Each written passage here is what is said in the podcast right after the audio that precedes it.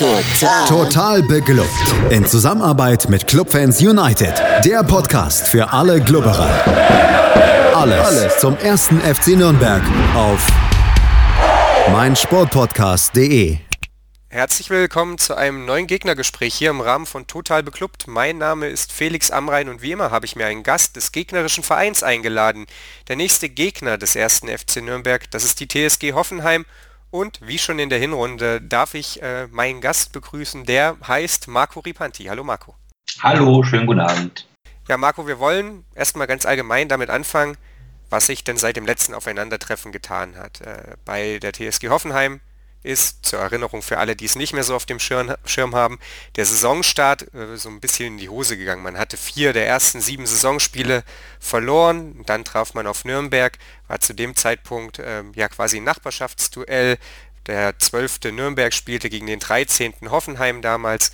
Was hat sich äh, seit, der 3 zu, seit dem 3 zu 1 Sieg gegen Nürnberg, der ja dann gelungen ist, ähm, getan?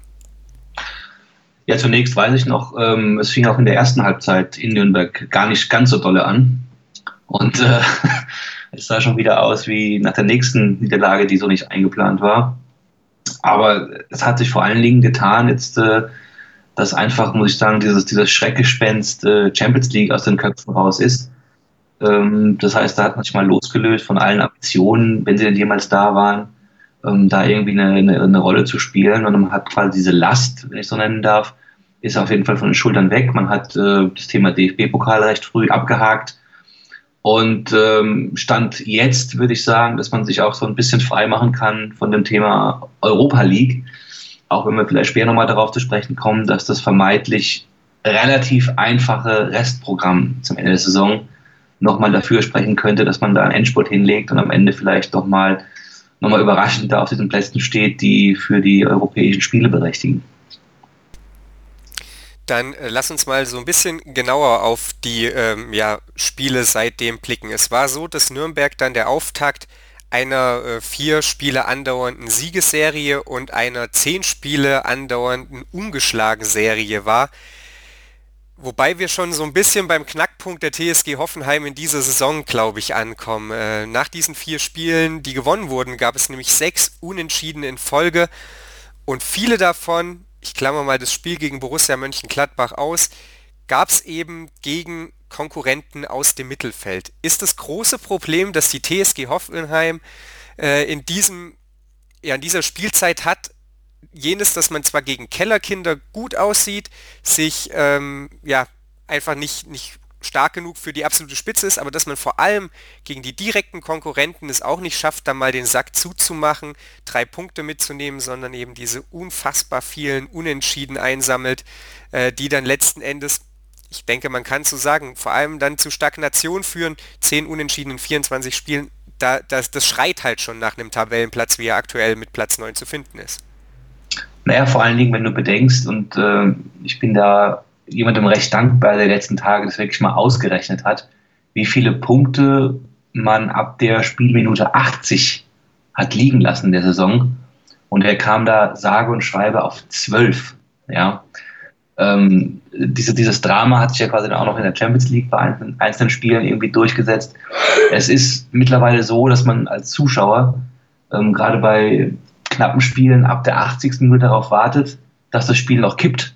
Ja, also wenn ich da jetzt an Frankfurt denke, solche Spiele, das ist einfach äh, unsäglich, aber du hast quasi immer ein Gefühl, wenn du zuschaust, naja, es geht eh noch in die Hosen. Ja, also wir werden wieder nicht mit einem Dreier nach Hause fahren.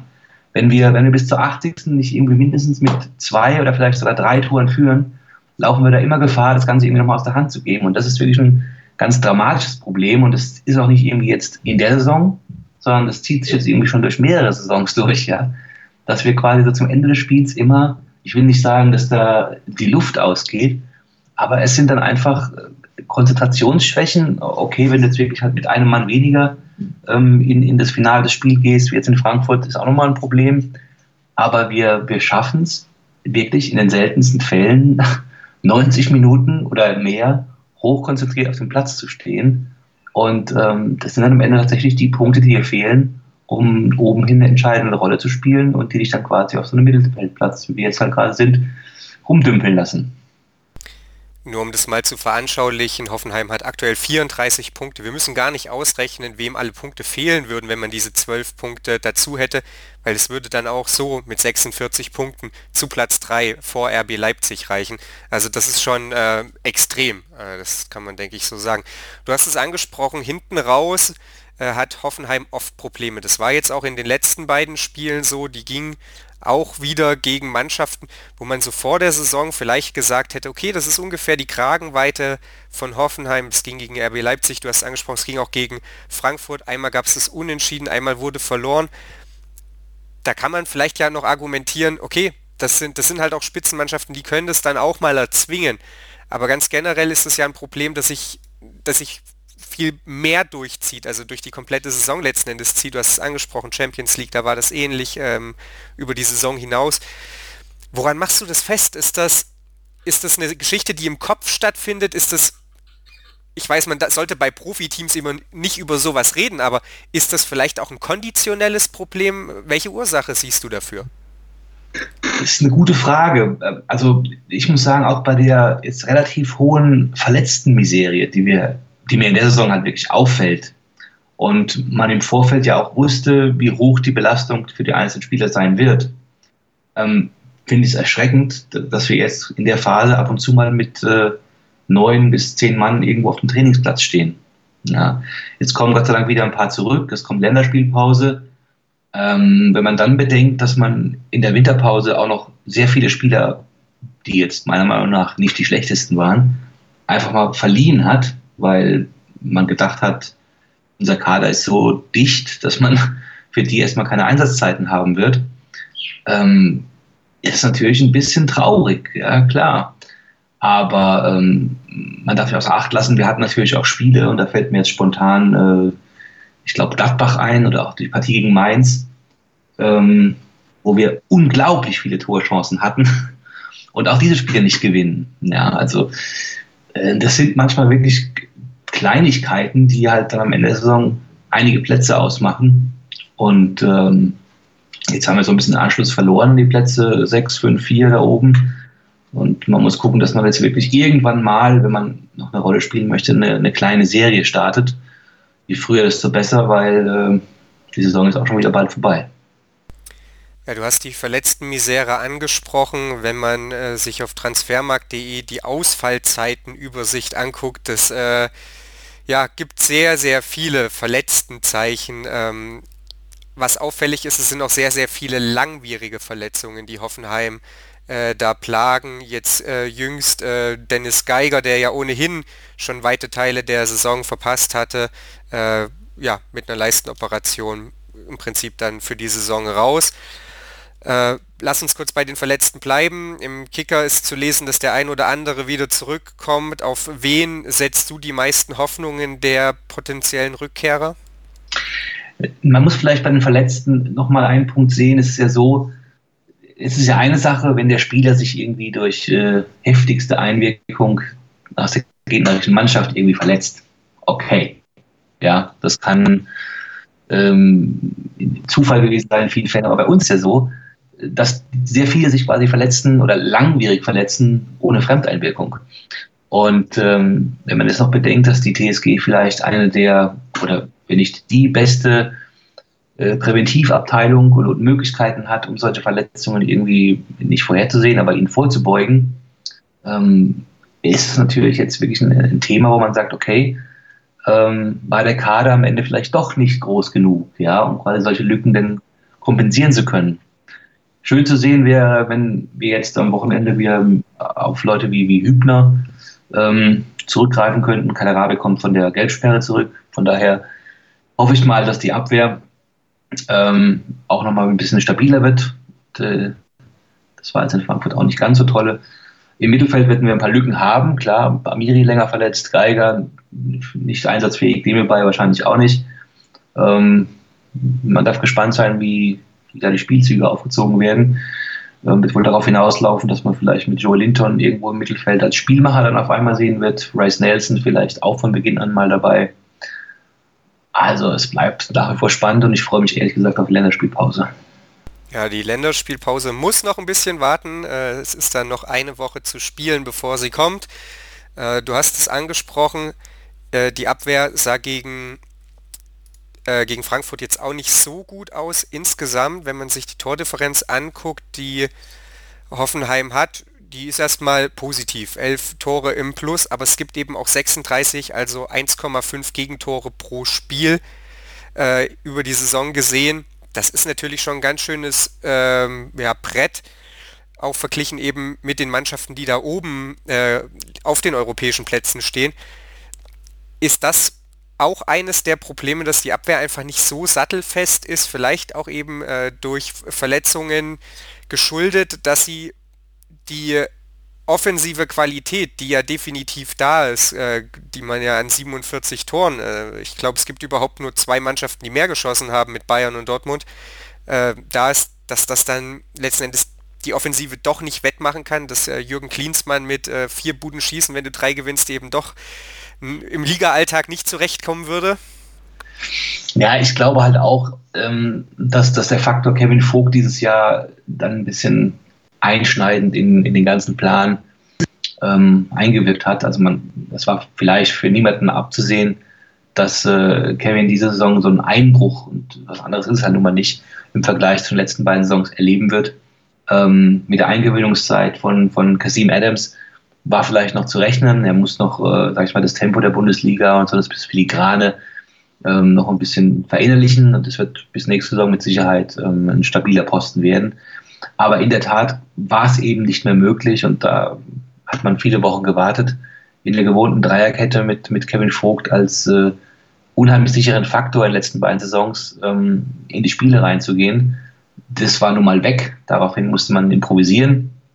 Und äh, alles, was man danach ausprobiert hat, war halt keine richtig eingespielte Abwehrreihe, was man vielleicht in der einen oder anderen Situation auch gesehen hat. Jetzt hat sich Posch relativ gut entwickelt. Ähm, Bicacic immer mit Höhen und Tiefen. Von daher freue ich mich, wie gesagt, wenn äh, Hübner wieder zurückkommt. Das hat immer mal für ein bisschen Stabilität gesorgt und für äh, Kopfballgefahr bei, bei Standards vorne. Ähm, ja, also du kannst, wenn du fast 50 Tore schießt, bis zum jetzigen Zeitpunkt eigentlich nicht irgendwie zwischen Platz 8 und 10 rumdümpeln. Aber ähm, klar, wenn du halt vorne immer drei bis vier schießen musst, um das Spiel nicht zu verlieren, ist natürlich mal eine Hypothek, die du in jedes Spiel mit reinnimmst. Dann lass uns doch mal darauf gucken, ob es Parallelen zur Vorsaison geben könnte. Der Kicker schreibt Europa im Blick, wieder ein rasanter TSG-Schlusssport, Fragezeichen. Äh, die Vorzeichen sind tatsächlich relativ ähnlich, wenn man einfach nur mal auf die Tabelle blickt. In der letzten Saison war man genauso wie jetzt Neunter in der Tabelle, hatte ähm, ja einen Rückstand von sechs bis acht Zählern, je nachdem, ob man auf Europa oder eben auf die Champions League äh, geschielt hat. Jetzt sind es ähm, ja fünf bis neun Punkte. Äh, man hatte damals sogar zwei Punkte weniger als, als aktuell und dann hat man wirklich einen richtig starken Schlussspurt hingelegt, hat äh, ich glaube 23 von 30 Punkten damals geholt. Du hast es schon angesprochen, das Restprogramm ist vermeintlich leicht. Äh, man bekommt mit Borussia Mönchengladbach und Bayer Leverkusen noch zwei von den aktuell ja, oberen Teams. Äh, Wolfsburg ist ja auch eher in so einer Delle gerade ein bisschen drin, wobei das könnte man natürlich genauso gut über Gladbach sagen. Und ansonsten ist viel Mittelfeld, das man bespielen muss mit Stuttgart und Augsburg. Nürnberg jetzt am nächsten Spieltag drei Abstiegskandidaten. Schalke, äh, mal gucken, was die bis dahin so machen, aber tendenziell äh, auch eher Kellerkind. Sieht leicht aus, aber sind eben auch so Mannschaften wie Hertha, wie Wolfsburg, wie Bremen, wie Mainz, die dann eben zu dieser Unentschieden-Serie in der Hinrunde beigetragen haben. Äh, was, was stimmt dich positiv? Was, was lässt dich äh, Europa abhaken, wenn du auf die restliche Saison blickst? Ich habe in der Vergangenheit schon oft diesen äh, Kicker-Tabellenrechner durchgespielt. Und äh, wenn ich alles positiv laufen lasse, dann äh, spielen wir am letzten Spieltag in Mainz noch um äh, Platz 4. wenn ich es realistisch laufen lasse, dann puff, irgendwo zwischen 7 und 6 dann mit ein bisschen Wohlwollen wenn es ganz blöd läuft, dann äh, wird es eine Saison zum Abhaken. Also dann sind wir glatt, also ganz am Ende irgendwo noch im Niemandsland. Also das Problem ist halt nur, dass ich das schon so oft gemacht habe, diese Saison. Und natürlich auch so Heimspiele wie jetzt äh, gegen Fortuna Düsseldorf, ja, mit Sicherheit nicht mit, äh, mit einem Punkt eingeplant hatte.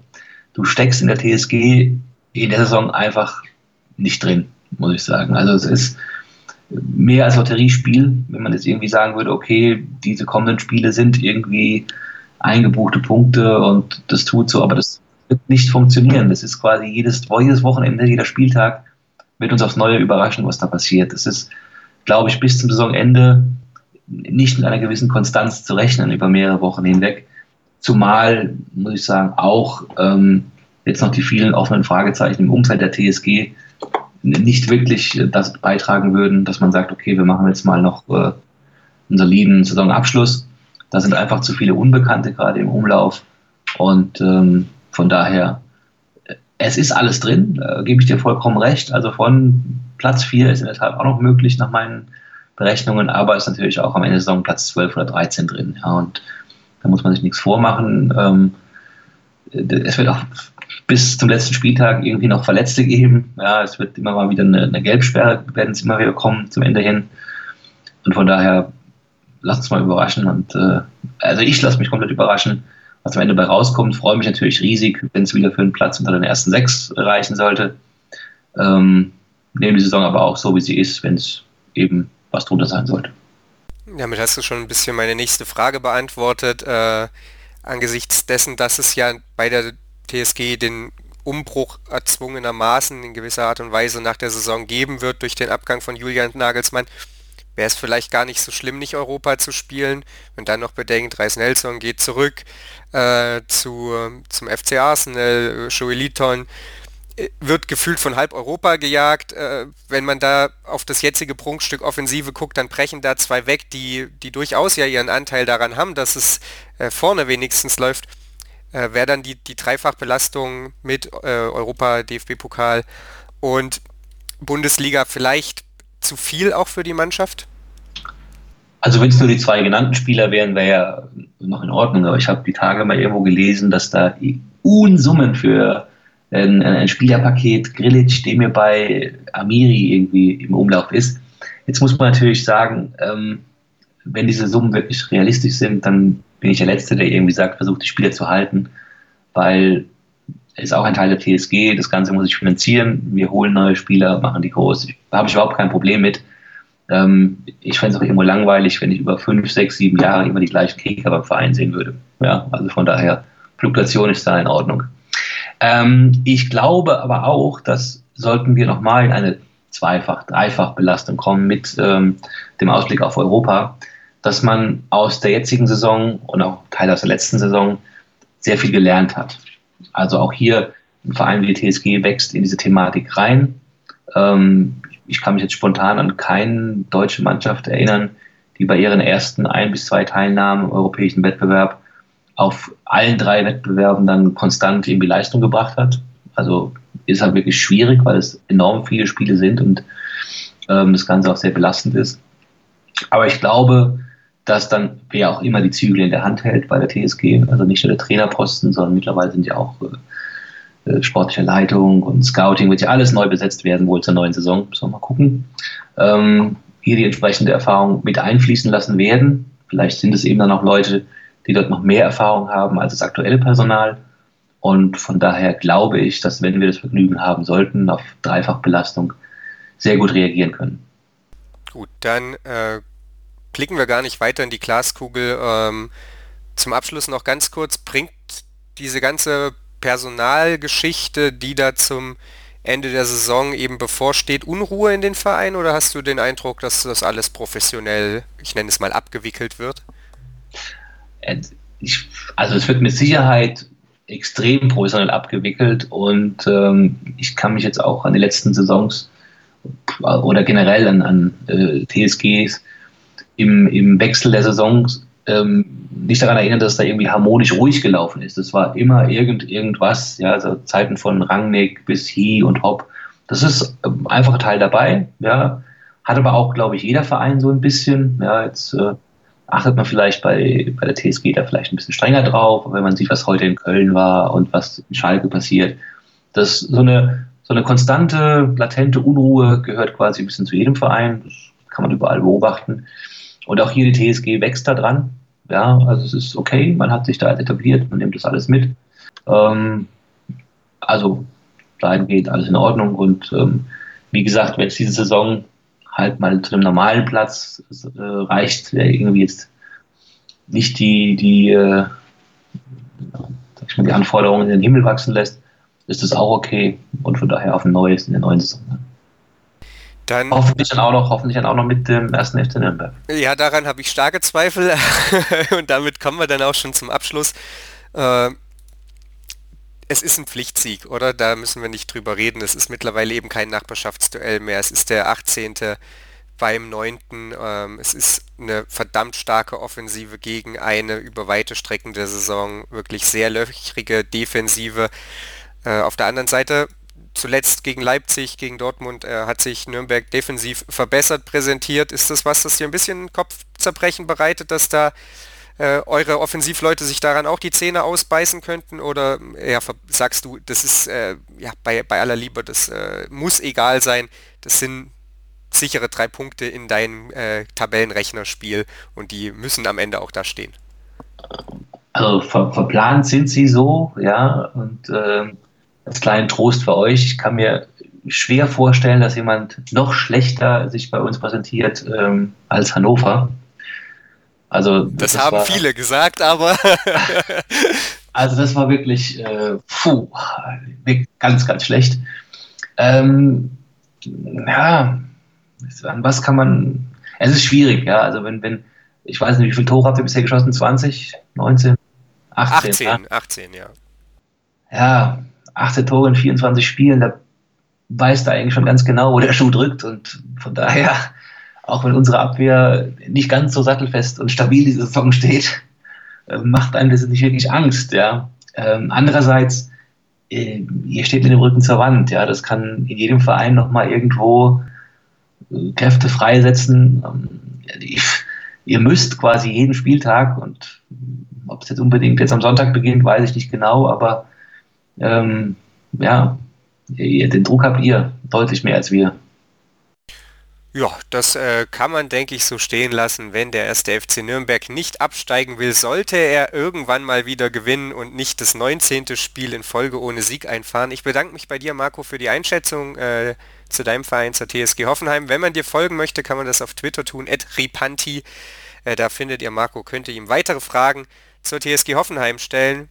Außerdem natürlich äh, jederzeit auch total beklubbt folgen und liken auf Twitter und Facebook und ähm, uns da Fragen, Anmerkungen, Kritik und so weiter hinterlassen. Wir sind dann nächste Woche wieder für euch da, dann mit dem Rückblick auf das Spiel gegen die TSG Hoffenheim. Gibt es den Ausbau des Vereins Negativrekords oder wird endlich der so oft zitierte Bock umgestoßen? Wir sind gespannt, wir bleiben dran, hier bei Total Beklubbt auf meinsportpodcast.de. Hey, Malte Asmus von meinsportpodcast.de hier. Ab März geht's weiter mit unseren 100 Fußballlegenden. Staffel 4 bereits. Freut euch auf Zlatan Ibrahimovic, Michel Platini, Cesar Luis Minotti, Paolo Maldini, um nur mal vier zu nennen. Und bis wir mit der vierten Staffel kommen, hört doch einfach nochmal rein in die bisherigen drei Staffeln. Ronaldinho, Sepp Meyer, Gary Lineker, Lothar Matthäus und viele weitere warten da auf euch. 100 Fußballlegenden. Jetzt. Überall, wo es Podcasts gibt. Total beglückt. In Zusammenarbeit mit Clubfans United. Der Podcast für alle Glubberer. Alles, Alles zum ersten FC Nürnberg auf meinsportpodcast.de. Sportplatz mit Malta Asmus und Andreas Thies. Täglich neue Podcasts aus der Welt des Sports. Von Airhockey bis Zehnkampf. Berichterstattungen, Interviews und Fakten. Sportplatz auf meinsportpodcast.de